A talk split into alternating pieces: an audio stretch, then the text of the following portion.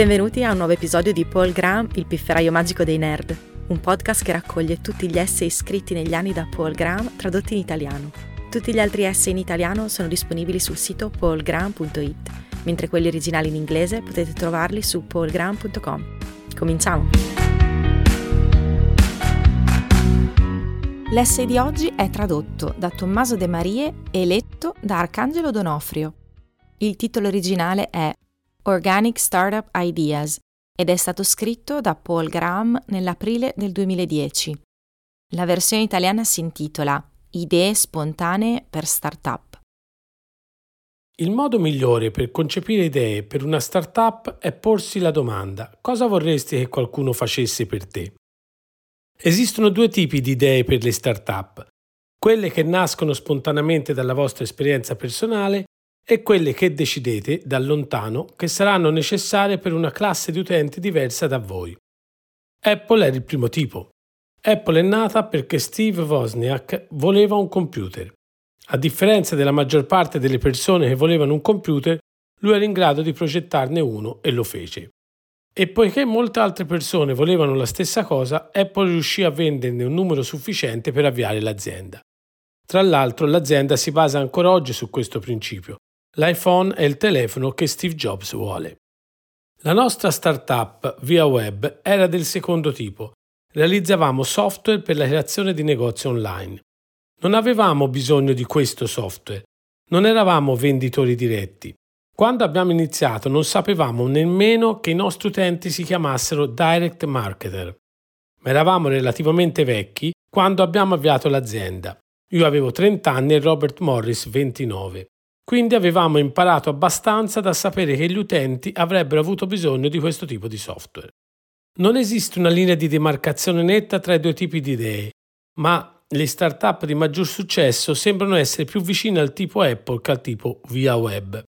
Quando scriveva il primo programma di interpretazione basic per l'Altair, Bill Gates stava scrivendo qualcosa che avrebbe usato, così come Larry e Sergey quando hanno scritto le prime versioni di Google. Le idee spontanee sono generalmente preferibili a quelle inventate, ma soprattutto quando i fondatori sono giovani. Ci vuole esperienza per prevedere cosa vorranno gli altri. Le idee peggiori che vediamo a Y Combinator sono quelle di giovani fondatori che creano cose che presumono che altri vorranno. Quindi, se volete avviare una startup e non sapete ancora cosa fare, vi incoraggio a concentrarvi inizialmente su idee spontanee. Cosa manca o è rotto nella vostra vita quotidiana? A volte basta porre questa domanda per ottenere risposte immediate. A Bill Gates deve essere sembrato palesemente sbagliato che si potesse programmare l'Altair solo in linguaggio macchina. Potrebbe essere necessario uscire un po' da se stessi per vedere cosa manca, perché si tende ad abituarsi e a darlo per scontato. Tuttavia si può essere certi che una frattura ci sia. Ci sono sempre grandi idee sotto il nostro naso, nel 2004 era ridicolo che i laureandi di Harvard usassero ancora un Facebook stampato su carta. Sicuramente questo genere di cose avrebbe dovuto essere online. Ci sono idee così ovvie in giro. Il motivo per cui le state trascurando è lo stesso per cui avreste trascurato l'idea di costruire Facebook nel 2004. Le idee di start-up spontanee di solito non sembrano buone idee all'inizio, sono troppo scontate Oggi sappiamo che Facebook ha avuto un grande successo, ma torniamo al 2004. Mettere online i profili dei laureandi non sarebbe sembrato un'idea da startup e in effetti all'inizio non era un'idea da startup. Quando Mark ha parlato ad una scena delle YC quest'inverno, ha detto che non stava cercando di fondare un'azienda quando ha scritto la prima versione di Facebook, era solo un progetto, così come l'Apple 1 quando Voz ha iniziato a lavorarci non pensava di fondare un'azienda.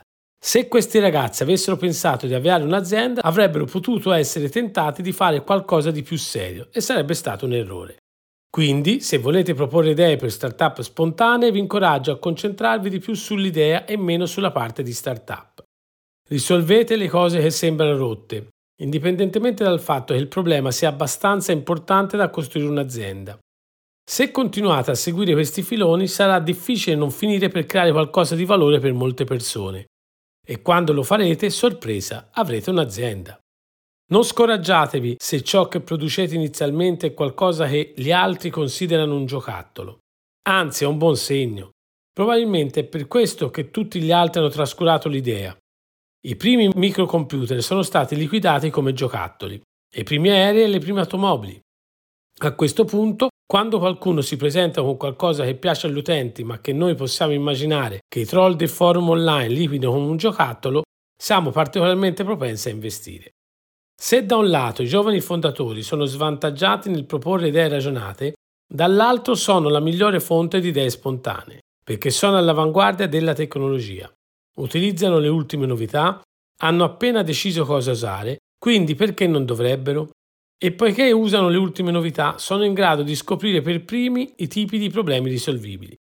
Non c'è niente di più prezioso di un bisogno non soddisfatto che sta diventando risolvibile. Se trovate qualcosa di rotto, che potete risolvere per molte persone, avete trovato una miniera d'oro. Come nel caso di una vera e propria miniera d'oro. Dovrete comunque lavorare sodo per ricavarne l'oro, ma almeno sapete dove si trova il filone e questa è la parte più difficile. Grazie per aver ascoltato questa puntata di Paul Graham, il pifferaio magico dei nerd. Trovate tutti gli articoli di Paul Graham tradotti in italiano su paulgraham.it e gli originali in inglese su paulgraham.com. Alla prossima!